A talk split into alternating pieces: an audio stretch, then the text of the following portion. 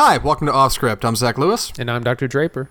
Today on the show, we're going to be taking a look at Ava DuVernay's 13th, a uh, documentary about racial injustice in America through the use of the federal prison system. We're also going to take a look at Old Boy, a 2003 South Korean neo noir action thriller, which are two two very different films. I'm very excited to talk about it. If you listened last week, you'll notice 13th was not what we were planning on watching.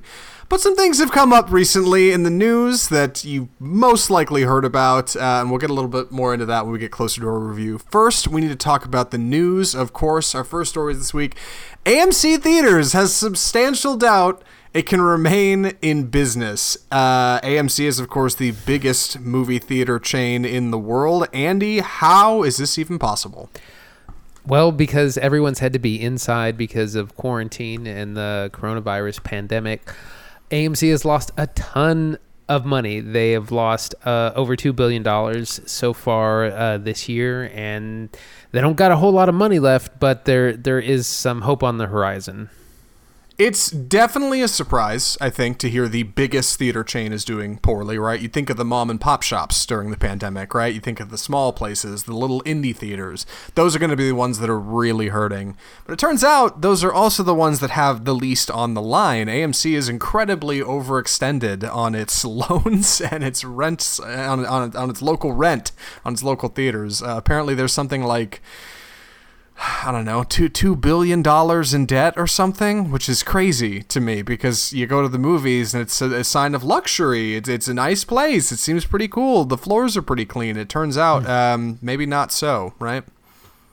Yeah, I mean it's it's just it's a tough time for theaters, and this is every every theater, all the big chains, all the independent chains uh, as well. We've we've heard of you know smaller chains that there was a an Alamo Drafthouse franchise in Arizona that had to restructure and was very close to uh, being bankrupt and being liquidated. So it's just it's a tough time. And and also uh, what this article points out is that there's the double threat of the success of Trolls World Tour and you know high dollar video on demand. It's so in, in the age of the internet, it's so like perfectly poetic that the movie the, the movie that would take down the biggest movie theater corporation is a movie called Troll or yeah. Trolls in this case. Um, yeah, it's it's it's a bit of a bummer, honestly. Um, I, I'm not a big AMC fan, but I, I, you know I don't like seeing movie theaters close. It's certainly scary when the biggest movie theater chain in the world is talking about closing. Apparently, right now there's something like 2.4 billion dollars in debt.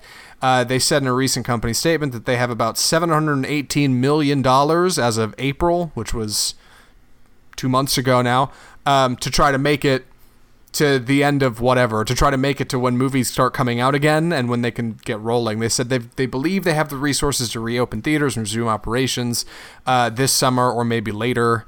Um, but liquidity is going to depend on when movies are coming out because if studios aren't putting movies out, there's not a whole lot they can do, right? Yeah, I mean that, that that's the big problem is that even if theaters were opened, what would they show? What would they play? And you know, there's there's the argument or the idea that you could play play the hits. You know, bring back Avengers or Indiana Jones or the Dark Knight series, these things. But you can only do so much of that. And I mean, you got to fill theaters every weekend. And I don't think you can play the hits for that long. And that still costs money, licensing fees. Yeah, uh, I think you're exactly right. Even if you wanted to run old movies, you still have to pay the studios to run those. You still have to pay out of pocket. You can't just stick in a DVD and run it. I mean, you can, but you can't charge ticket prices for it. That's illegal. Um, it's uh, it's a bummer, I guess. Uh, like I said, I'm I'm not a real fan of AMC. I did I did work at an AMC for a while, so uh, it's a little surreal to read a headline like this. But on the other side of the aisle, we have a story about Cinemark, the second biggest theater chain in the world. Cinemark won't require moviegoers to wear masks when theaters reopen. This is a completely opposite side of the aisle. Rather than saying, "Hey, we may not make it, we're really in trouble," Cinemark comes out swinging and says, "Not only are we going to make it, we're we're totally flying free when things open up, right? We're going to take everyone with us." Yeah. Um, yeah. well, so they they're planning to open on this uh, set of four phases where they're opening i think june 19th is when they're going to start opening they hope to be fully open by june 10th um, during this time that they're going to kind of revamp some of their policy things like cleaning policies are going to be revamped, making sure everything's super clean. They're going to be bringing in some, you know, like plastic shields for for concessions. Uh, box office is going to be no touch. Uh, so they're working on these kinds of changes, and they're also going to have a staggered or limited seating in all their theaters. So they are taking steps, but one of the steps they're not taking is that they they will not be forcing patrons to uh, to wear a mask. That will be completely optional. Yeah, and it's interesting. I, think it's intriguing to see how a big theater chain is planning on opening back up. Right? It's the same same way I look at like something like Disney uh, opening up amusement parks again. They're kind of setting a precedent here of how other people will likely do it. And as far as I know, Cinemark is kind of the first big one to say, "Hey, here's our plan and it's exactly what you said they're going to limit seating they're going to i think take temperature at the door right with those head fa- forehead scanner. I'm not even sure. Yeah, they, they that, made, yeah, yeah. I'm not sure if they're doing that. Yeah, uh, well, I I hope, but you know, whatever. Um, they're they're not making you wear masks. One of the things that was really interesting to me here is their cutback on concessions. They're cutting a lot of employees, which is a big bummer because again, I definitely did some time behind a concession stand when I was in high school. I know how that feels and they're cutting out a lot of vendors. Apparently, to cut down costs, they're going to stop carrying so many like high dollar concession items. They may reduce cost a little bit uh, to kind of cushion people getting back in, and then they're going to start introducing a full menu back slowly. That's interesting to me. I don't think that's such a bad idea. Yeah, I couldn't. I, I would love. I think everyone would love to see concessions come down uh, a bit in price, but I, I imagine that they'll probably still be as expensive. They'll just be cheaper for the the theater. Um, but yeah, but it's interesting that the steps Cinemark is taking to be able to reopen. Yeah, it, it really is, and like I said, a very stark difference from somebody like AMC, who's who doesn't seem to really have a plan, but they've definitely come out and said we have a problem with Universal running Trolls World Tour on their own, and we're running out of money. So I, I don't know. I guess um, different strokes for different theater chains. Uh, the other piece of news we have isn't actually an article, but it's actually a film trailer that came out just today which is very different for us because normally we do this show and like the next day cool trailers come out and we're always a step behind. But today yeah, we are on top of it. it. Andy, what is this movie? So this is Bill and Ted Face the Music. Sorry. I know we didn't really stage that, but I, you know, whatever. Bill and Ted Face the Music. There's a trailer out for the new Bill and Ted movie starring starring Alex Garland and Keanu Reeves, and I'm running it on screen so people watching on Facebook can see it right now. That's great. Yeah. So so what we see in, in the trailers, we we meet uh, Bill and Ted 25 years after the, their last film, and uh, they're apparently they had a mission to, you know, re- reunite or kind of save humanity through music and uh, they've been trying to write this great song their whole lives and they can't really figure it out and so they decide say hey why don't we go to the future and find our future selves and find this song and then bring it back to the people? And when they do we get some uh, big surprises. So we get to see a little bit of, of this is more of a teaser. We don't see see a whole lot, but we get to see Bill and Ted. Uh, also, their daughters are part of part of this adventure, and uh, I didn't really get that from the trailer. I had to read it elsewhere, but uh, they're they have two daughters that, will accompany them on the the adventure. But it's it was pretty cool to to see them. What did you think? Uh, I'm oddly excited about this movie. I don't think it looks good. Let me let me be clear. I don't think the look is particularly outstanding. It looks real hokey and cheesy and like it's not going to hold up to what the original was at all, right?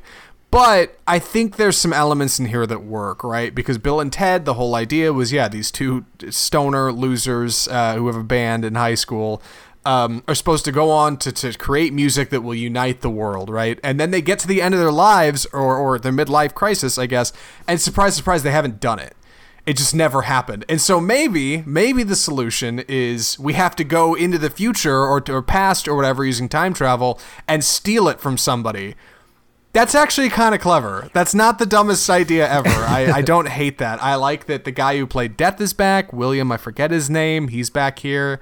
Uh, he looks like he's wearing a ton of prosthetics to make his face look like it used to, but he's also wearing makeup, so it's fine. It looks like there's way too much green screen and CGI. I heard they're going to use some stock footage of George Carlin to put Rufus back in the movie. That's cool. When you're playing around with time travel and interdimensional travel, I think there's some possibilities. Um, there's also a ton of margin for error. It's like huge. You could mess this up so bad. So I'm cautiously optimistic. Uh, if the next trailer or two that comes out looks okay. I would have no problem going to see this for the show. I have a feeling the next trailer won't look great. Um, we'll see. We'll see. What, what do you think? I, I'm excited to see this. Um, I don't really remember the first two movies real well, so I'll have to go back and wa- watch them.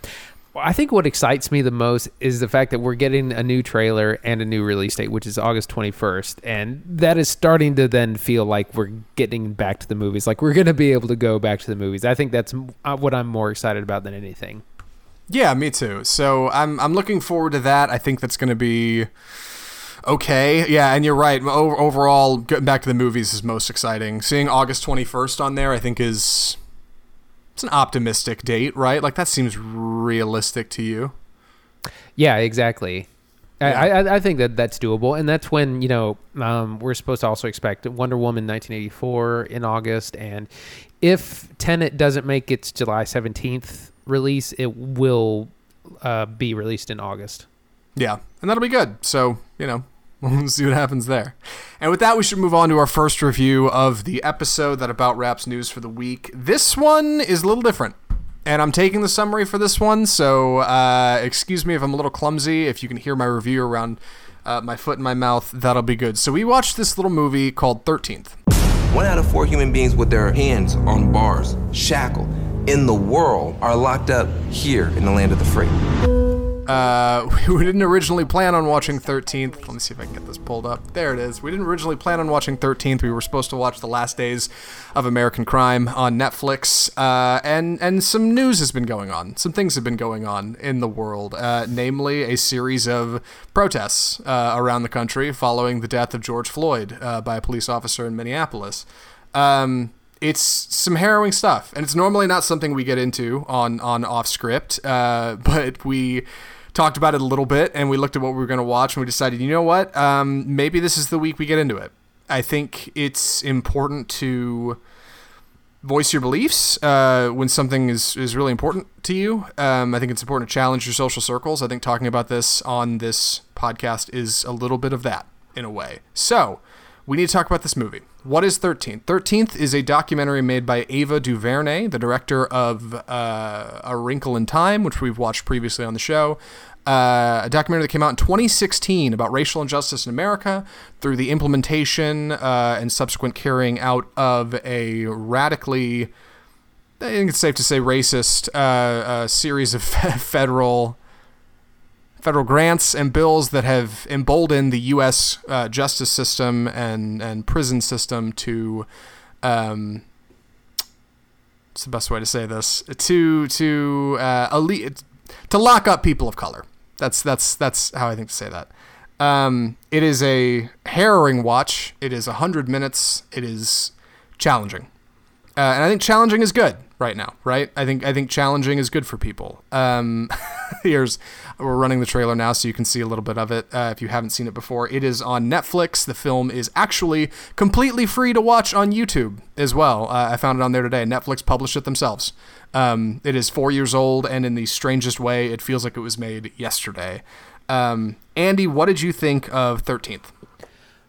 Um, well, th- just a, little bit backstory on on my relationship with this film. I've purposely actually avoided this because I knew it would be hard to watch. I knew that it would be infuriating and saddening and tragic and all those things. And so I had actually purposely avoided this movie. And it is all those things, but I think it is important to watch and to know and to educate yourself about the situation. It's not just about the prison industrial complex, it's about how um, you know, black people and people of color after slavery were never really achieved freedom. You know, after slavery, there was because it goes through the whole system. After slavery, there was basically chain gangs where they were, you know, getting pe- people were getting arrested for no reason and but getting put in chain gangs, basically free labor um, during Reconstruction. And then you had um, segregation. Then you had Jim Crow, and it was just like it, it, one of the things they touch on is that they never kind of got past slavery; just reinvented itself in different ways that were more acceptable to to the public.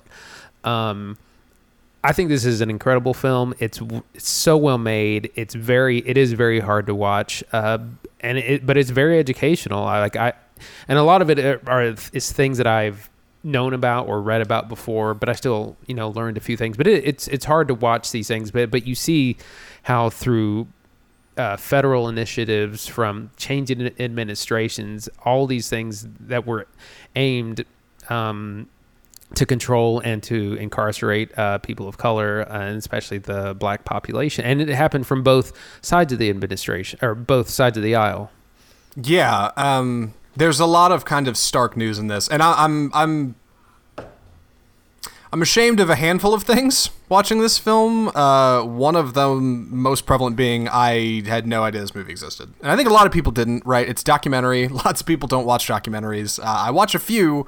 Uh, so I'm a little bummed this one got by me, especially because I went and saw Wrinkle in Time and looked up Ava DuVernay before I did, and I'm sure I saw this movie on a list somewhere and just didn't even think about it. Maybe that's because of the small title. Maybe it's because I was a bit more small-minded. Um, but uh, this this movie is striking. The first first about hour of this hundred minute romp through history uh, is is really tough to get through, and then it only gets harder. And, and and it's tough to get through not because it's like poorly put together. It, quite the opposite. The presentation here is fantastic, and I want to talk about that. It's tough because the first hour is basically just a history lesson. It walks you through slavery, through Jim Crow laws, through through white versus colored water fountains, to to Nixon and Reagan, to Clinton and George Bush, uh, up to where we are now, because this film was made in 2016. So. Uh, it's it's tough. It's tough um, because there's a lot here that that I didn't really know about, and I'm ashamed to say that because my my my dad is a history teacher, and you'd think I would have learned more about this stuff. And and it's not that I don't think he knew it. It's it's not like I ever took his, his class or anything, but you know, it just kind of got by me a little bit. I think this stuff gets by a lot of us, and I think that's why it's so frustrating to look at. Um, it's presented so starkly with, with, a combination of archival footage and these these beautifully shot interviews uh, with subjects from all over the world, all over the country, talking about history, talking about politics, talking about how we got here, l- leaning, lending perspectives. Um, people of all colors. Uh, we've got everybody from Newt, Newt Gingrich to um, Gosh, Cor- I don't know. I, and Cory Booker. Cory Booker, yeah. Uh, there's there's a ton of really cool interviews in here, uh, and they're all shot on these. Well, hold on. I've, I've been talking a lot. Andy, Andy, go ahead, please. I mean, I mean, yeah. So th- there's history in here. There's uh, the media itself has indicted because uh, so much of the kind of crime initiatives that happened after the civil rights era. Um, all, a lot of that depended on fear mongering from the news. You know, there would be one terrible crime and they would come up with laws that would affect millions and millions of people based on you know very few but very scary incidents on, on the media. And that goes back even to um, the 1915 a birth of a nation uh, which is one of the oldest uh, films in, in, like the American filmography, and it's it's about the the Ku Klux Klan, and it has even in that it's this fear uh, specifically of like the black rapist, and it's you know where where many kind of fears were kind of created and damaging stereotypes and mythologies were started and and have been perpetuated for over a hundred years now. Right. Uh, the film is called 13th because it is addressing the 13th Amendment uh, to the United States Constitution, which says uh, slavery is abolished unless you are imprisoned. Right.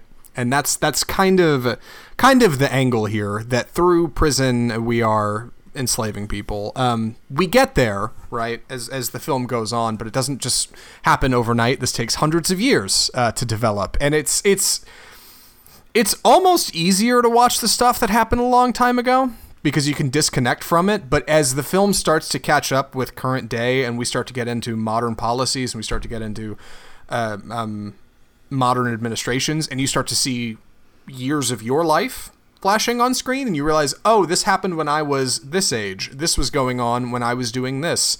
I didn't vote in at this time and this is what was on the table and I didn't do anything. Like you really just start to get this general sense of like awful. Um, I'd say dread, but that doesn't even quite quite quite do it. Um, and, and it it it hurts. it's hard to watch, and I think that's what that's part of what makes this so powerful. Um, I'm hard pressed to think of a documentary that made me feel this way. Like it's it and it's there. It's stark in a way that like I think a lot of people would almost be afraid to watch it, um, and you shouldn't. because it's because it's because it's really really good. It's such a good documentary, and it's done so well, and it's presented so plainly. Um, it does not draw a narrative. It does not beat around the bush. Just says, "Hey, here's what's ha- here's what happened.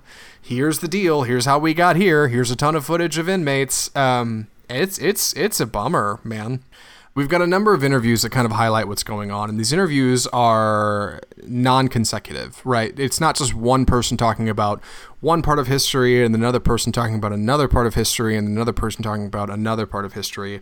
Each one of these interviewers is jumping around in time.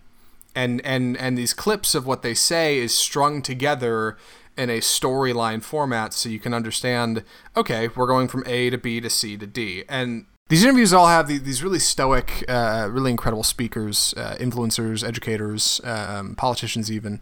Um, often sitting against what what's a very textured wall, some kind of brick or woodwork or paint or something. These, these wonderful locations that are beautifully lit, and all of them are pulled way back from the camera, way back. Nobody's in your face. Nobody's got a shot like you might be seeing on Facebook of us right here. It's the camera's across the room from them, and they're often not in the center of frame. They're off to the side and it it starts to paint this wonderful visual tapestry of of variety and and color and diversity um, in a way that's so creative and and and that's just for the singles shots uh, for any kind of motion during these interviews we also have a camera that's rotating around our interviewers uh, um, in like a semicircular fashion, and the camera will cut to that on occasion of, of the shot in motion for shot for, for, for moments that are particularly powerful.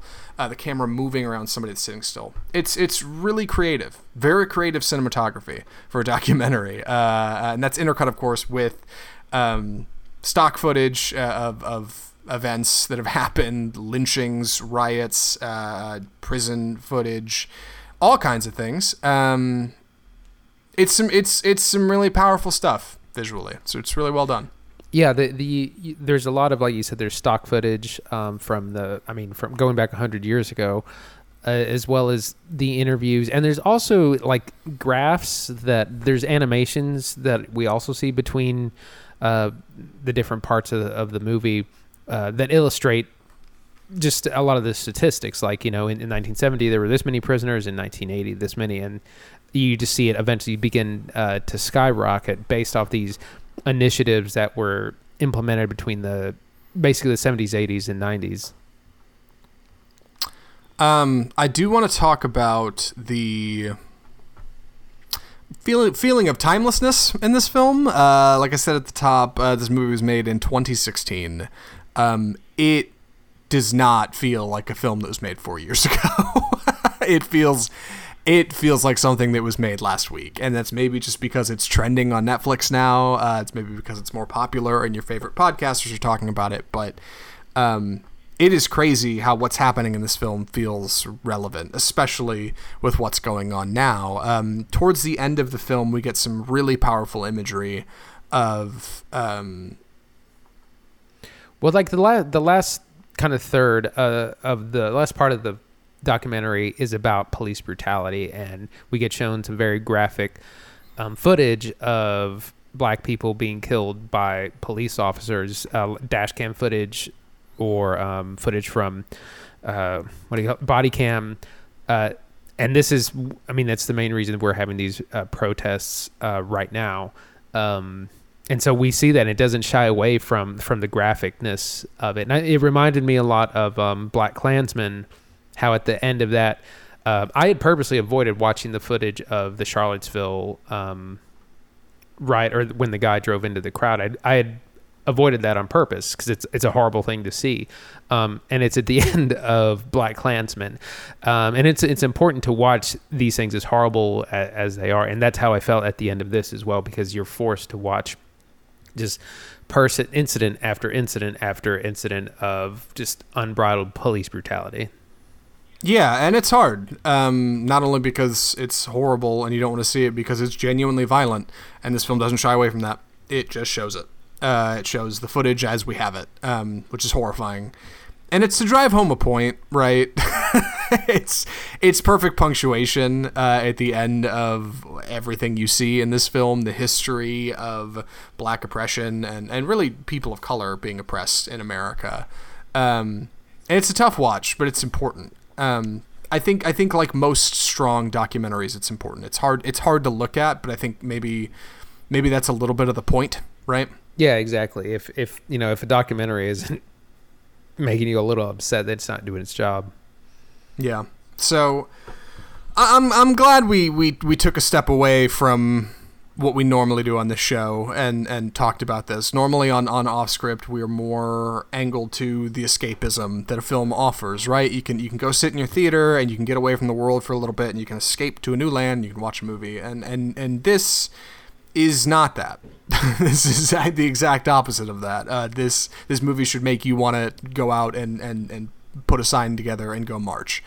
Um, and that's that's good. I think. I, I think I'm I'm glad we're talking about that. That feels more relevant now. It's a little weird to talk about, but like I said, it's important to challenge your social circles. Um, this is a challenging thing, and I'm I'm I'm, I'm glad we're talking about it, Andy. That's that's how I feel. Yeah, yeah, and So, yeah. yeah, and, and it's funny because you you kind of came to me with this idea, and I was had been thinking that as well. That was like maybe we should watch something that's uh, topical. Also, apparently, the movie we're gonna watch got a zero on Rotten Tomatoes, so I'm really glad we changed. It's not important. It's not the reason we switched. We just found out a couple days after we decided to switch. Hey, it also has a strong zero on, on Rotten. So That's true. We may no, I'm kidding. Who am I kidding? We're not. We're not going to end up watching that movie, right? There's no, way. especially since it Uh, was no. two and a half hours long. Yeah, it's two and a half hours, and that's not great for a zero. Um, anyway, we should wrap our discussion about this a little bit. As a documentary, I think this film is powerful, but but just like Black Klansman, I, I think of it more as a film essay, right, than a documentary. And I guess that's what documentaries are. But this has more to say than just documenting what happened. it's do it's doing more than that, like most good documentaries do. Um, and I think that's where it really counts. Um, I really appreciated this movie. I, I really appreciate what it's doing. It's a tough watch. Um, it's difficult to recommend, but it's definitely something worth recommending. I think. Uh, Andy, any other thoughts for recommendations? No, I think I'm ready. Andy, would you recommend Thirteenth? Yeah, absolutely. It's I mean, it should be required viewing for all Americans, uh, so you can really understand the the situation or what black people have gone through since slavery. Because everyone thinks that oh, well, you've been free for 150 years. You know why is why aren't things better? But it, it's it's that's really not not the case. And this documentary helps show you why that's not the case. Um, there are i mean strong content warning i mean there's a lot of things in this movie that are difficult to watch so just be aware of that Yeah, I, I'd I'd recommend it as well. Like I said, I I it's a tough recommendation because normally I like to say, well, who would I recommend this to? I think Andy might be right. This this might be like required viewing.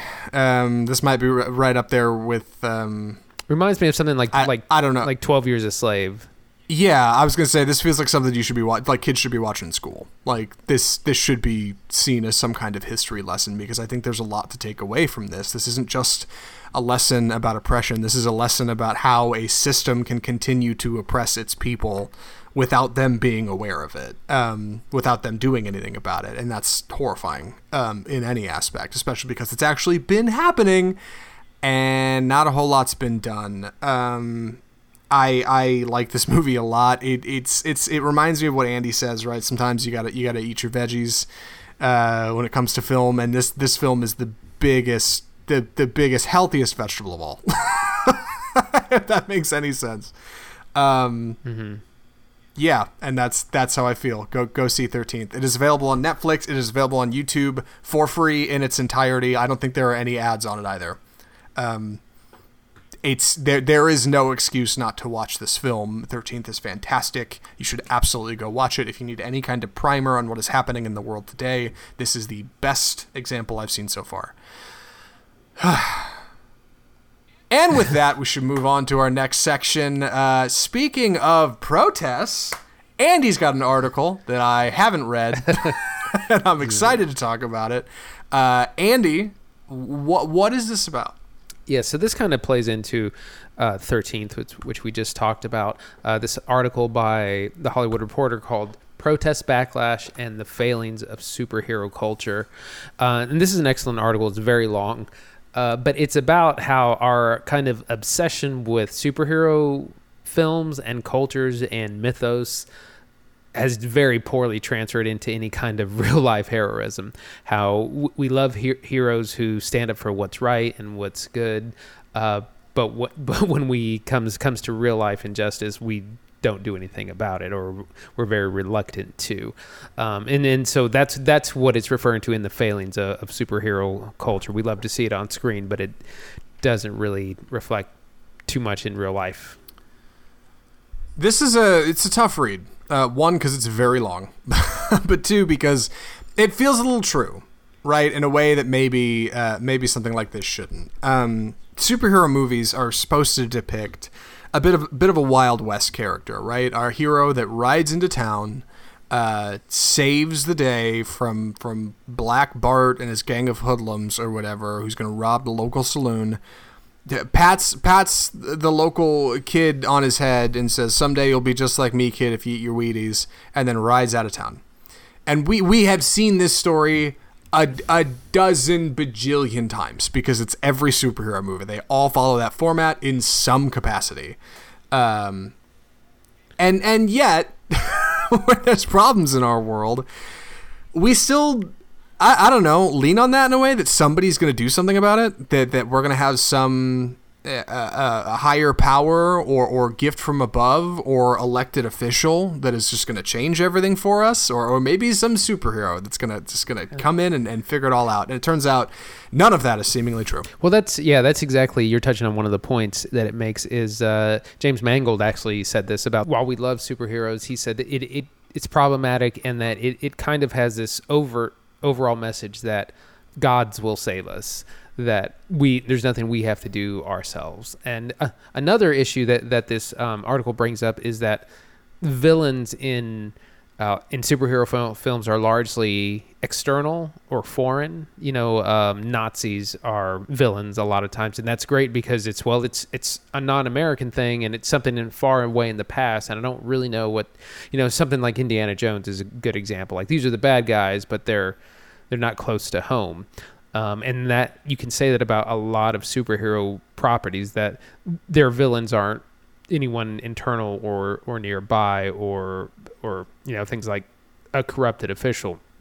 We we do get a little bit more to, of that in something like the the Dark Knight and of course um, the Watchmen HBO series took on that uh, head on. But th- that is one of the things we we don't really have. Or our villains are always exotic, foreign, exterior, and and that creates kind of this disconnect to anything resembling real life. Yeah, it, it's it's a weird thing because you like to look at superhero movies and imagine that people like going to see them because we like the story of the person saving the day, right? And and it makes you wonder a little bit. Maybe that's not what American audiences are into. Maybe the reason we like superhero movies as much as we like Transformers and Fast and Furious films is because we like explosions and we like popcorn.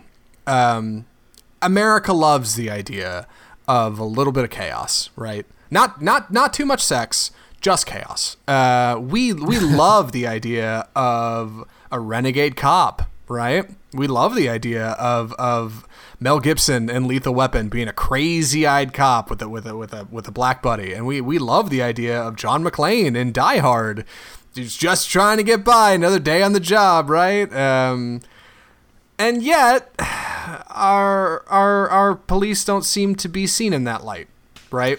Yeah, yeah, that's another great point that the uh, article talks about is that a lot of times superheroes are aligned with government agencies or police like like you said sometimes uh, you know Batman and Jim Gordon or the Gotham City PD you know he he's they're aligned together um, they fight alongside each other but then that uh, like you said it's a huge disconnect in the real life when that it, the police are the problem at this this moment in in history yeah and and that doesn't exactly help uh, I think the public's perception. Um, people are conflicted right? Obviously obviously people are conflicted about about the police and where things are and people are conflicted about the state of the world. Um, and superhero movies in a weird way for how much money they've made for how many people have seen them it doesn't seem like we've learned a whole lot.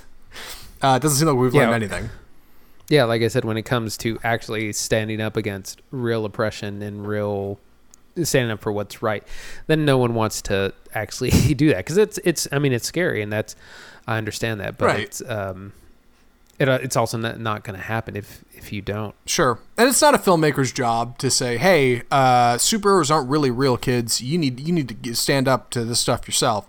That's not what Captain America is supposed to be. like, I mean, maybe that's what he's supposed to be ideologically, but like the the filmmakers behind Captain America and Iron Man, like that's not what they're trying to do. They're trying to make a fun action blockbuster for parents to go see with their kids. I get it. There are superhero films that reach further, right? You can look at something like uh, uh, Infinity War or or or Civil War, right? Uh, um, Captain America: Yeah. Civil War, when when they've got this question of, hey, what does it mean to have Overreach. or- overreach? Sure, you, you've got you got uh, Man of Steel, the first DC film, which is which is, is questioning what what does it mean to be basically a god, right?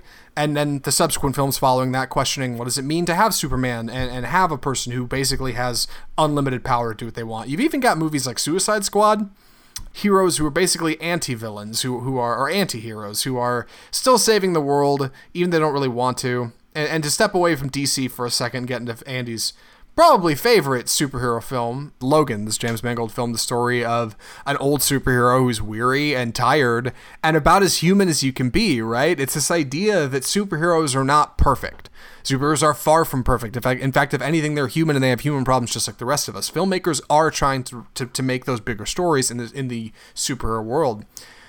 But I don't know if audiences are, are as interested in that. I think I think maybe general audiences just want to see explosions and they just want to eat popcorn and, No. and that's just what they want, right? I mean, yeah, absolutely. I mean, there, there's an argument for a certain formula that works and that people are comfortable with, and you know, at the end of the day, it's a, it's a it's a business. But it, like I said, it is interesting just to point out that our obsession with heroes that hasn't transferred into person any kind of personal heroics. Um, I think the the and this isn't even a film; it's it's a series, the HBO series. Um, the the big thing that they're fighting against is this white supremacist conspiracy, front and center, and th- that show unabashedly takes on racism in the modern day. Uh, and I remember when it came out, people were upset because of that. They said, "Oh, why is this getting political? Why do I have to? Why am I having to watch a show with social issues? Like, I don't want to see my my superhero stuff deal with social issues. I come to see this to escape or something like that." Um, that was probably the best it's, it's been done, and it's been shown that you can write a, th- a superhero mythology and still address real life issues, important Yes, issues, social issues. You're referring to Watchmen on HBO, yeah, which is fantastic, by the way. Um, we didn't cover on the show because it's not a film, but you know, maybe someday we'll do a little miniseries review or something. Um, yeah, again, like it's it's not it's not a filmmaker's job to change the world, it just isn't. Uh, it's their job to make a movie that people are going to laugh at and, and, and watch and maybe contemplate and like. Um, but it is maybe our job to learn something from the stories we're told, and, and it doesn't seem like we've taken away a whole lot. And and again, it, it, I'm not saying people need to, to, to, go get a shield made of adamantium and and and learn how to fly uh, to change the world, but like it doesn't seem like it should take as much as it does. And maybe that's maybe that's a danger of these films. Maybe maybe superhero movies do glorify change in a way that says, "Hey, you have to have a super suit and you got to have superpowers to do anything." You know, um, maybe that's a downside. Yeah, exactly. And, and I think that's what this article is really arguing. And it's about so far the, the mythos has been very. Um, it's it's a fantasy. It's the enemies are are foreign. We're saved by gods, and maybe we can find a way to write these stories that are more pertinent, I guess. And, and like I said, I'm going to keep referring to to Watchmen because the the main character there, uh, Angela Abar, played brilliantly by Regina King, is one is she's one of the most important figures who helps kind of solve the, this mystery and d- defeat the enemy, and she's a regular person. Right. she's not. She doesn't. There's nothing special about her. Uh, she's just determined. I don't know. I, So that- I- yeah, that's what that's what th- that's about, and I thought it was very interesting. It's definitely uh, it's a- interesting. yeah. Uh, food for thought, I think, which is something we probably all need more of lately. Um, and with that, we should probably. Any other thoughts before we move on, Andy? I, oh, I know you Yeah. cut out a couple times. I want to make sure. no, I, I I think just um, yeah, I, I think it's it's definitely time to reevaluate our our love affair with comic book properties and superheroes and see how we can more tie them into the real world. Yeah, I'll definitely be interested to see like what does a Marvel movie look like on the other side of all this, right? You know, and and they did point out the article points out something like Black Panther, which you know was the first kind of black lead film made by Marvel, and while that's a very positive thing, it's also completely fantastical. Wakanda is is a fake country in Africa that has been untu- that was untouched by you know slavery and colonialism and all the, those things, and that's well, that's incredible. That's great to imagine. That's not what happened. That's not the the situation. Yeah, um, Black Panther definitely has an odd space uh, in superhero films. It's funny. Yesterday, just yesterday, I was working on another podcast, and, and they had a couple of, um, of of guests on talking about Black Lives Matter, and and and both the guests said, "Hey, uh, what was the last film you've ever you remember that had a budget of over seventy million dollars and a black ensemble cast?" And they both said at the same time, "Black Panther." it's in a strange space. Um, still important, I think. Uh, I think I think superhero movies are just important in general. I really do. I, I don't I don't think you have a cinematic movement for nothing. Um, but I, I I wish we were getting the right lessons out of them, and we don't seem to be. Right. Well, Yeah. and and you know, it would be fine if we like they they the way that they are now would be fine if we did get the right lessons about it. If you know, it, if we see Captain America fight a Nazi and that translate into you stepping up for you know standing up for your neighbor, that would be great. But that's not what's happening. No. yeah, we're all just as angry as ever. Speaking of angry, we should move on to our final review. Uh, this is a movie Andy has seen more than a few times, uh, and I have never seen before this week, but always wanted to, so I'm excited to get into it. Andy, please, you're a fan. Uh, take it away. Old boy. 오늘도 역시 대충 수습이 안 된다. 난 이제 괴물이 돼버렸다. This is one of my favorite movies of all time. Uh, it's the South. It's the film that got me into South Korean cinema back in 2003, 2004. Um, and I will be that guy that says I was into Korean cinema before it was cool. Because You've, al- you've always been that guy, Andy. Yeah. I have. Um, but this was a film that did it, and it, I watched. I remember watching it on cassette because uh, my my good friend Jeff worked at Blockbuster, um, and and he rented it. So the story is, we meet Odesu at the very beginning of the film, who's uh, we we meet him drunk in a police station in 1988. He's belligerent, he's rude, he's crass. You know, he's being arrested for being too drunk. Eventually, his friend comes and gets him out of the police station. They stop by a phone booth to make a call. And out of nowhere, seemingly on this rainy night, Odesu is kidnapped and taken to some sort of prison um, that loo- looks a bit like a hotel. He's there, he's held against his will, and he's never told why. And we eventually realize that he's he's there for a couple of months, and then he's eventually there for what will be 15 years. While he's there, he's never told why he's being imprisoned, who has imprisoned him, when he's going to get out, any of these uh, situations. And so the movie is then, um, after he gets out, he has to then figure out why he was in prison, who imprisoned him, why every everything happened. Uh, this is such an um, just an amazing movie. It's it's a thriller. It's a mystery. It's a detective uh, piece. There, there's deep themes. There's great camera mo- movement. There's great. Uh, I love the score. I could go on, go on and on and on, uh, but definitely w- one of my favorite movies of all, of all time. Uh, Zach, what do you think? So I had heard a lot about this movie um, through the internet, most of which being, "Hey, don't talk about Old Boy for people that haven't seen it." I'd still seen a couple of scenes um, because it's got a bit of a cult following. I, I, I heard whispers of kind of a twist at the end of the film, um, which were confirmed to be true when I saw it, and even having seen the highlights, even knowing part of how it ends, even having seen some of the brilliant fight scenes that are in this film, some of the fantastic choreography, some of the great cinematography, some of the very creative, inventive shots and production that were involved here. Um, even being a movie that was made in 2003, none of that spoiled this experience for me. Old Boy is such a cool movie, man. This movie was so much fun to watch. It's different and it's weird because you got to think like how almost like something like The Matrix is weird now because it was made in 99 and it's just a little offbeat and it's supposed to be futuristic, but it's made in a time that was previous. This is kind of similar in that feel. Things don't feel quite organic and real, but it's this weird dreamlike experience that you end up walking through with o- Odesu that is so interesting. And the movie just unfolds. Similar to how something like parasite does right? Another south korean film that obviously we're both big fans of. Um, it just kind of finds its way. Because because at the beginning just the premise is interesting. Guy gets kidnapped is locked in a room for 15 years then he gets set free. That that by itself could be a whole movie. That's like half this movie. like, That- that's act, that's act one. Yeah, there's a whole other chunk Andy has not talked about, and I am not going to talk about that's going on following that.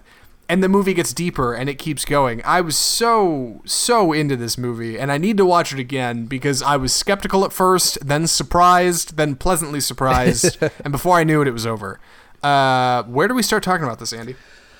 Oh man, uh, I think I think we can start with the plot uh, without giving uh, too much away. Even though this movie is 17 years old at at this point, um, this is almost like a reverse mystery because, like we said, he gets released in in the first like 20 minutes, and you you meet uh, the antagonist, uh, man named Lee Woo Jin, who is uh, who is the the person who who puts him away.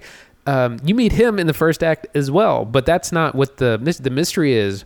Why did Lee Woo Jin in, imprison Odesu? And that's the the real mystery. And and what what's incredible to me is that it like I said, it's a detective story in a lot of ways where he has to slowly piece together and take small clues to to get to the next clue to to find find certain people who know information and it seems like every time you uncover one truth, you uncover five questions. Like it, it gets more and more not confusing but more and more intriguing the deeper you go.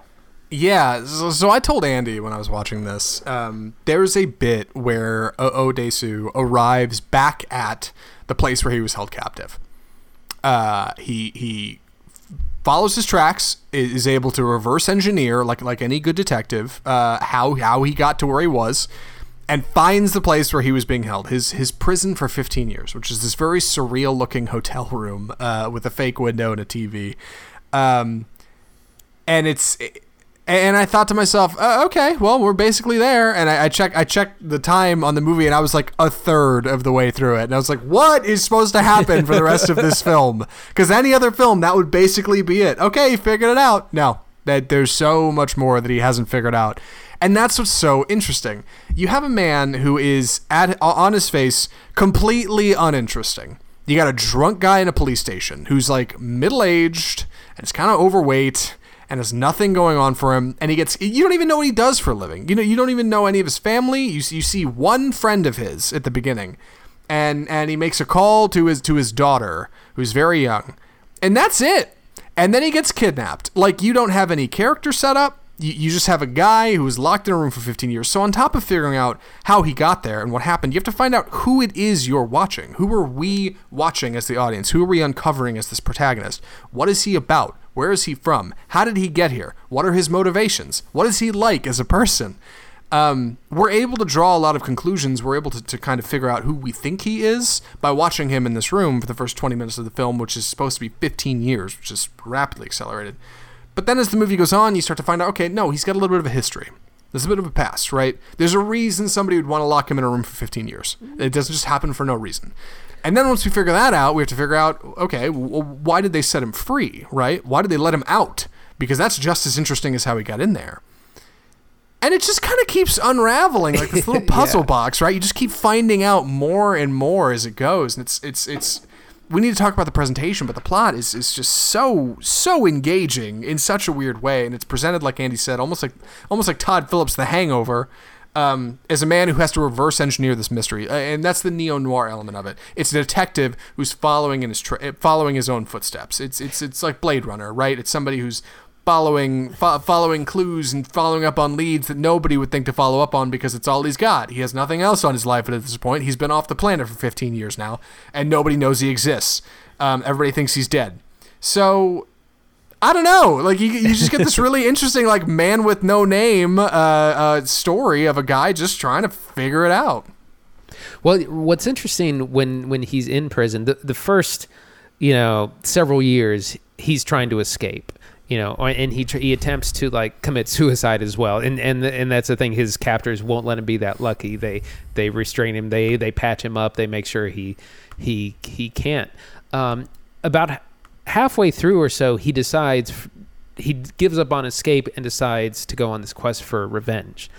And he, he begins training within his hotel room starts like fake boxing against the wall. He starts keeping a journal. Let me think of who is who have i wronged? Who who could possibly i have upset that? Who could have put me in here? And he starts planning and training and all these things. So his eventually he he goes from wanting to escape to wanting revenge. And vengeance is a huge part of this film theme of re- revenge both for him and other characters and that p- ties into something I forgot to mention. This is part of a trilogy of films called the Vengeance Trilogy, which is an anthology series. Each film is is completely different and not related to each other. Uh, the first one is called Sympathy for Mr. Vengeance.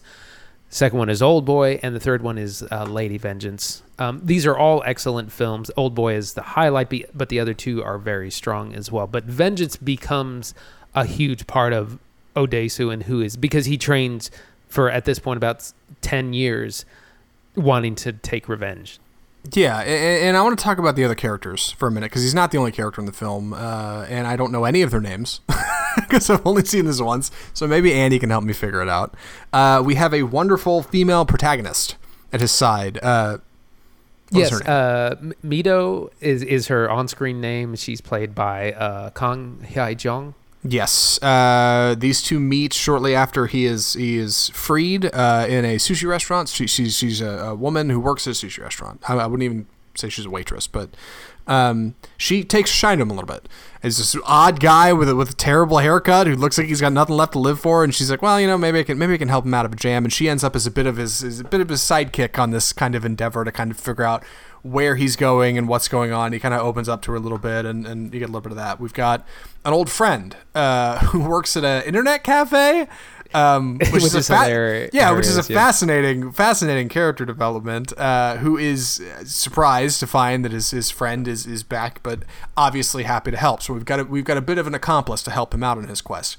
We have a fantastic villain who I don't want to talk about too much, but he is so well played and he's so great as a foil for our for our Odesu, who is who is frustrated and angry and, and vengeful at the world. This guy is just like so calm and so collected and has it all together and has this sick looking kind of layer thing that's a penthouse um, that ties into the set design so fantastically. Uh, even outside of our lead, who we don't understand that well, we have great supporting characters in this film. It's an ensemble cast.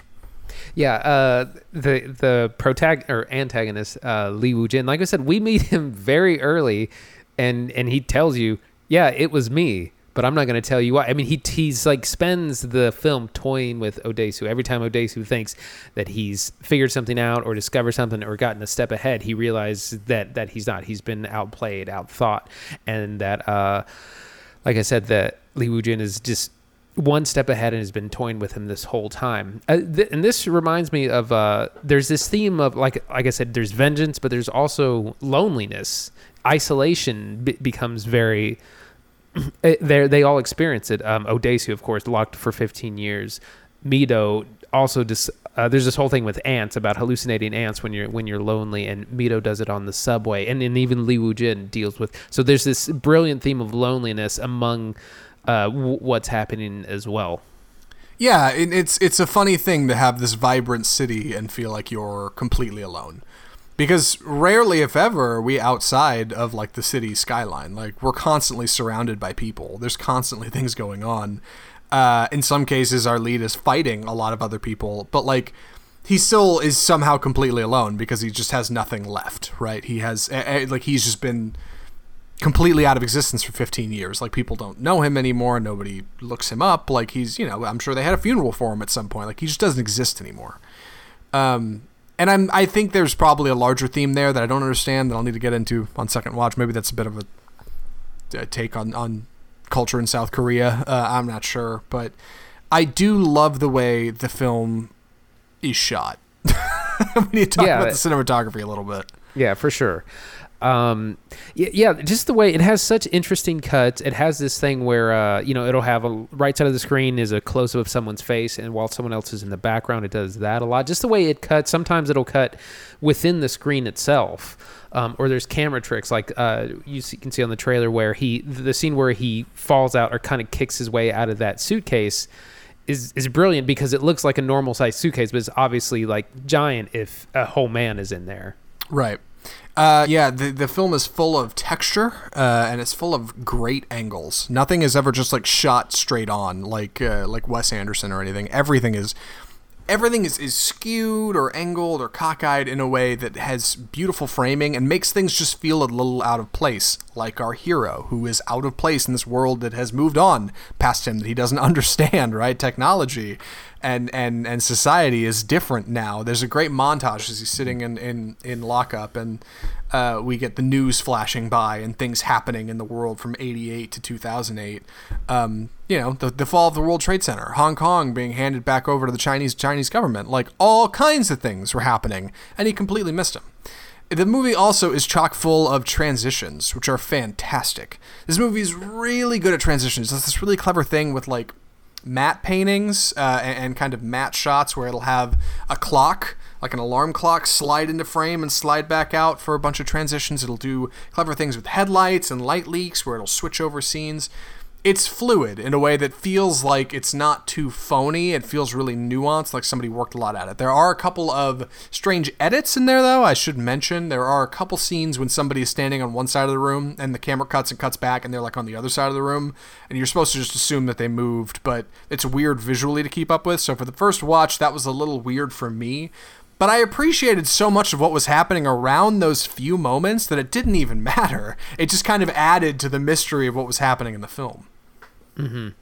Yeah, like I said, the the style that uh, Chan Wook Park, uh, the director, has is very unique, and you can see this same style in his other films, like in the other Vengeance films. Uh, he also did a vampire film called Thirst. Um, very unique style. His American debut it was a film called Stoker, um, which I can't remember, maybe 2010, uh, starring Mia, uh, Mia Wasikowska. Is it? It feels tame after seeing Old Boy and seeing what he what what, what South Korean like ultra violence is, and then seeing like a watered down American version or American film is a is a little disappointing. Um, but that reminds me of something else that I really want to talk about is the violence in this film. Yeah, It it's uh, go ahead, Zach. Go ahead. I, I was going to say, in a word, this film is visceral. Uh, there is a lot of fighting. There's a lot of stabbing. There's a lot of violence, and like it's so plain. Like it feels like it was made by somebody who's just dead inside, who like is not is not shook by that stuff at all. Like it is never it is never like highlighted that somebody gets stabbed. They just get stabbed and the scene keeps going. And like it feels so weird. But like I said, I think it's important because our protagonist is so disconnected from the world. He's I mean, he's been in solitary confinement for 15 freaking years. He's, he's attempted suicide multiple times. Like the guy isn't even supposed to be alive. So anytime something happens to him that's particularly painful, like he kind of just ignores it. Like he just he just trucks right through it. And he does the same thing when he's inflicting pain on other people. Like it does not phase him at all. And and the film is presented in that exact format. Like it is unflinching. It is unbiased. It is violence in its ultra violent form. It reminds me of something like Clockwork Orange, like in the way it's just like, okay, here's somebody beating the hell out of somebody else. Here's Daisu getting in a huge fight with like 15 people, which is really cool. Here, there's a scene when Daisu eats a live octopus.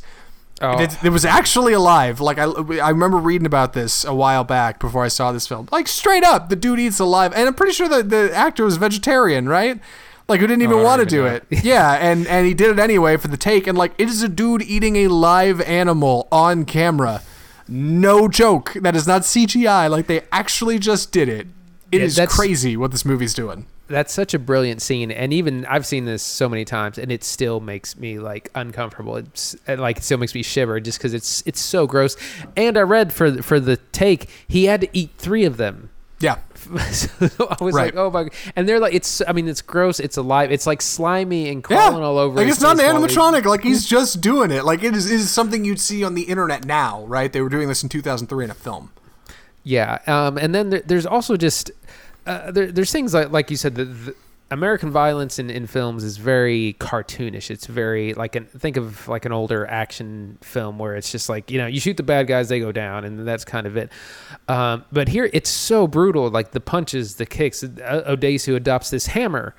Uh, which has become really I- I- iconic, which he used to fight with. But uh, there's a there's a torture scene where he's he starts removing someone's teeth, and it is incredibly graphic, and it it just makes you squeal, uh, you Yeah. know, and squir and squirm, and and that's we see that throughout the whole movie, and it just gets more and more intense the the longer it goes. Yeah, it really does. It, it does not pull any punches. In fact, uh, there's a couple scenes where I was surprised it didn't show more because I figured it would have. Uh, it it is a film that is not afraid to just kind of come out and say, "Hey, this is what we're doing." The, the presentation is incredibly confident. It's it's rare that you see a movie that is so unafraid to say what this movie has to say. I, and and as far as I can tell, like other than being part of a trilogy, like for no for no real good reason, it's just Old Boy. Old Boy has an identity all its own. It's really something else. It, it is loosely loosely based off uh, uh, a manga, I believe, but from what I understand, it's it's like I said, it's just maybe takes the premise. It's not like page for page or anything like that. And of course, there's there was I think 2013 re- American remake by Spike Lee, which was awful. Don't watch it. Yeah, starring Josh Brolin, right? Yeah, Have you seen it? I have. It's bad. Just a, just a byline for those of us who haven't seen it. Like, I mean, what the- what makes it so bad? Because I read it was a reimagining by Spike So- Lee, who is you know a revered filmmaker. Yeah, I mean, I mean, the problem is it, it misses all the part of what makes Old Boy so good is the mystery, the noir, the the thriller aspect, and and there's none of that. It's it's very topical. It's very surface level. There's no there's no excitement. There's no mystery. There's no who done it. Um, yeah, it's just it's completely bland of all the elements that make Old Boy so good. Yeah, because you're right. It- this is a detective story at its core. Yeah, it has, you know, they added a long take fight scene for just cuz because it's in the original, but th they lost all the um, interest, and and the story's wildly different as well because they had to they've Americanized it. Yeah, it's funny. I did go looking because I always heard not to watch the new one. Um, and Josh Brolin was in it. and He said it was terrible, and like it, it is, it is Spike Lee's worst like received film. It, it got the least money at the box office. Like, not good. So I got after I watched this, I got on Wikipedia and went looking at, at, at this entry to learn at, at this film, this version of Old Boy, the 2003 version, to learn a little bit more about it before I review here. I also looked up Old Boy from 2013. Um, man and i i, I kind of just briefly skimmed the summary. I read the first couple paragraphs and i was like that sounds about right. And then i skipped down to like the second to last one and i was like i have no idea what they're talking about. It should be pretty close for a remake. Like i should be able to skip to about the last paragraph and be like yep okay that kind of follows the beats. No completely different like plot and characters and i know it's an americanized version but like even still you should be able to recognize some features and like no it's totally totally separated and i was like i, I have no interest Yeah. in seeing what, what's happening in there The new one is not based on this film. It's based. It's allegedly based on the on the manga, but even then, I don't. I don't think. But I mean. Th- this film is the classic. The 2003 version is the classic. If you're gonna remake it, remake this in like I could have gone with that if he would have remade this in for American audiences. right Um, but it, again, it, it's like uh, Bong Joon Ho says, you know, get over the one inch barrier and read subtitles. Yeah. Oh, it's true. Yeah, this movie is definitely subtitled. Worth saying. Uh, it is. It is available in dub, uh, but I couldn't find it. But it I- does exist. You can have- watch the dub. I have the DVD and it's it it, it has the dub as one of the options. Do they have any like good voice actors on that? I'm curious. Oh, I, ca- I can't listen to more than like five seconds of it. I Yeah. Even, I haven't gone through it. Just watch it in subs. Yeah, like it's just easier. Um, you do, and which is it's tough because you do miss a lot of really cool visuals. That's something that frustrated me about Parasite. Is there's so many frames in that film that, that like l- look so beautiful, and you're looking at a one inch section of the screen. But watch it twice. that's the that's the answer. If you like it a lot, watch it again, or read really fast, or just try to pick up on context. The point is, Old Boy's a lot of fun, and I really enjoyed watching it. Andy, any other thoughts for recommendations? Um, well, well, like I said, we've talked about meanings. Vengeance is it. Like I said, it's part of the Vengeance trilogy. Revenge, vengeance is a big part of this film. Uh, loneliness, isolation's another big part. Even our our antagonist feel, even though he's not in prison, is he's very lonely and he feels very isolated. Um, as well, so it's you have these themes running underneath uh, the action, the drama, the mystery as well. It's definitely something. It's definitely something, man. Uh, Andy, would you recommend Old Boy? Absolutely, one of my favorite movies of all time. It's a great introduction into uh, South Korean cinema, especially what they were doing. This was part of the Tartan Asia Extreme kind of line of, of films that were very in- intense. Um, it's a great place to start. It is incredibly violent. It is incredibly disturbing. Um, just content warning there, but uh, it's one of my favorite films of all time. I would recommend it as well. It is a ton of fun. It's definitely a content warning. It is a hard R. It is not for everybody. Your mom probably won't like it. But if you're looking for something offbeat, if you're looking for something a little different, all right, something that's got a fantastic story and, and gripping visuals and great fight scenes, I can't underline that enough. You're to like watching this movie. You got to get over the one inch barrier, but you will be okay. I do want to mention this is a little hard to find nowadays, digitally. But I have a solution. I, I got a hack. All right, Andy. One, you can borrow his copy. I'm sure he'll loan it to anybody. uh, and two, I could not find this to rent on any digital service. Oh, really? Vudu didn't have it. Microsoft Movies and TV on the Xbox didn't have it. PlayStation Network didn't have it. You can't find it on Netflix or Hulu. Uh, HBO does not have this film. Amazon Prime does not carry a digital version of this movie. But there are services that are extensions of Amazon Prime, the little subcategories you can sign up for. A little bit like Showtime, right? You can subscribe, or Starz you can subscribe to on Amazon Prime, and it gives you an additional payment on top of your current Amazon Prime service. There are two services on Amazon Prime that carry this movie that you can sign up for free trials for, and that you can cancel as soon as you finish watching it. Those two services are Mubi, M-U-B-I, and Shudder, the horror horror service. Uh, they're both on Amazon Prime. You can get on, you can find Old Boy, you can watch it. It is one click to sign up for Mubi or Shudder. You have a trial for seven days. You can watch this movie and then immediately cancel it. That's what I did. It will cost you nothing. So that is the way to watch Old Boy in 2020. You sign up for a fake service you don't want, and you can watch it all you want. So. Man, That's the you know. I it was on Netflix for a while. I watched was, it on there yeah. there before. Yeah, I, I've started it before because I've seen the first about 15 minutes. Uh, I don't think I ever saw him get out of the. I might, might have seen him get out of the room because it, for, it's a lot at first. And I remember I watched it a long time ago. I started watching it. It was late at night, and I was falling asleep. And I was like, I'm not going to be committed to this movie in the way I need to be. Um, so I ended up bailing, and I'm I'm glad I did because that would have been a terrible first way to see this. This is definitely something you put down your phone and watch. I, I would recommend it in a theater if you could find it, but I'm sure nobody's running it. Maybe maybe hey, theaters are looking for something new to run. Yeah. Can I get can I get an old boy? I'd go see Yeah, this. I, dude, I would totally go see this in the theater. That'd be really cool. That that reminds me. Uh, oh yeah, that, I really love the score. One of my favorite scores. I listen to it all, all the time. There, there are some. Uh, there's this idea of kind of a hypnosis that happens through the film, and there's a couple of tunes or songs or jingles that accompany that, and so that's a big becomes a big part of the score. Um, I also wanted to just mention uh, uh, Chan Wook Park, who I think is actually Park Chan Wook is the better. Um, incredible director, and he, he most recently did 2016 The Handmaiden, which is a Korean retelling of a British novel from the like 1800s or so. That's an excellent movie. Stoker was his first American-made film, which is uh, came out in 2013. Um, then, like I said, there's the Thirst, which is a vampire movie actually, and then the Vengeance trilogy. So he, he's an excellent place to start if you're looking for uh, to get into South Korean film. I'm glad we got to talk about this. This and 13th. This is one of those kind of silver linings of theaters being closed, as you and I have the opportunity to talk about movies we love, uh, movies we haven't seen before that maybe we should. Um, This has been a really good one. Old, Old Boy was a real solid pick. I'm curious to see next time we need need to fill in, and I don't have any ideas what you're going to come up with. yeah, sure, sure. Uh, with that being said, we should wrap up the show. We've been doing this for over an hour. Oh my gosh.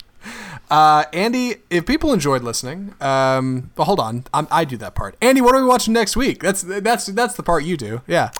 All right, so next week uh, we have a, a, couple of new releases here um, on Netflix. On this Friday is Spike Lee's new Vietnam War epic called *The 5 Bloods*, uh, starring Chadwick Boseman.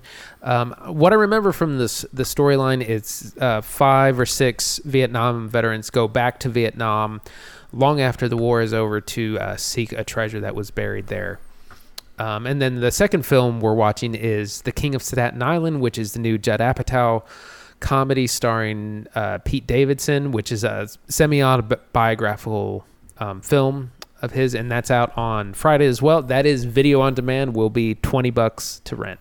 Yeah, I'm not super excited about that, but it's in our demographic. All right, I think people our age will probably want to watch that movie, and I'll bet they won't want to pay twenty dollars. So if you want to find out how it is, keep it here on Off Script for a brand spanking free review. That'll be cool. And if you enjoyed the show, if you'd like to be heard today, the best way you can get in contact with us is, of course, through social media. We're on Facebook. We're on Twitter. We do stuff on Instagram. We're definitely on Facebook. We live stream the show on Facebook, in fact, where we've been live streaming this show today. So if you want to keep up with us there, you can follow us at Offscript Film Review to keep up with what we're doing. We also archive our episodes over on YouTube, and of course, our podcasts are available in audio on all of the usual channels iTunes, Google Play, Spotify, iHeartMedia. But if you want to get in contact with us directly, the best way to do that is through our website, offscriptfilmreview.com, and our email, mail at offscriptfilmreview.com. Write us up.